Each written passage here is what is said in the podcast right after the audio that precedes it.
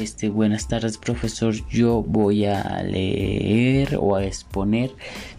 Buenas tardes, profesor. En mi podcast vamos a hablar acerca de la tabla periódica de los elementos.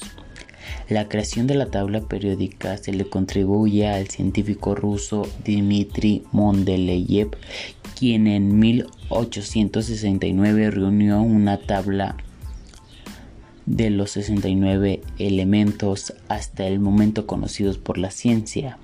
Mendeleev organizó los elementos de forma creciente a partir de sus masas atómicas, teniendo cuidado de colocar en la misma columna aquellos cuyas propiedades físicas son similares. Incluso dejó espacios vacíos previendo la existencia de otros elementos aún no descubiertos en aquel momento que habrían incluirse a la tabla. Poco después el químico alemán Julius Lothar Meyer ordenó los elementos a partir de las propiedades físicas de los átomos. Finalmente su estructura actual se la debemos al científico suizo Alfred Were.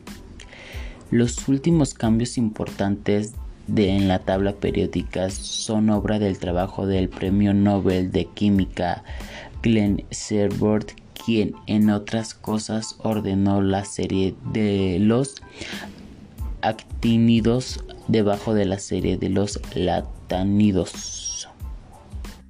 La tabla periódica está compuesta por 18 grupos organizados en columnas verticales.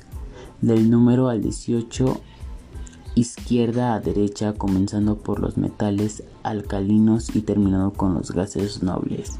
Grupo 1. Metales alcalinos. Grupo 2. Metales alcalinotereos.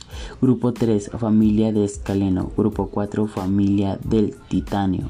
Familia 5 del vanido. Grupo 6. Familia del cromo. Grupo 7. Familia de la del magnesio, grupo 8 familia del hierro, grupo 9 familia del cobalto, grupo 10 familia del níquel, grupo 11 familia del cobre, grupo 12 familia del zinc, grupo 13 terreos, grupo 14 carbonoideos, grupo 15 nitrogenoideos, grupo 16 colgenos o anfígenos, grupo 17 holagenos, grupo 18 grupos, grupo 18 gases notables.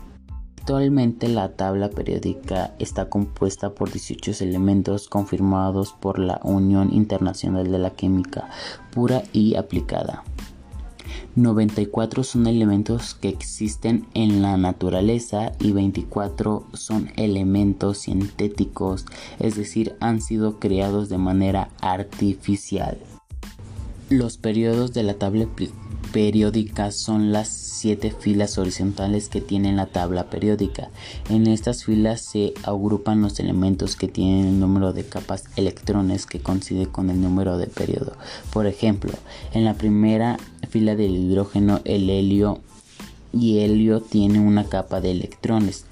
En el periodo 2 hay 8 electrones que tienen dos capas de electrones.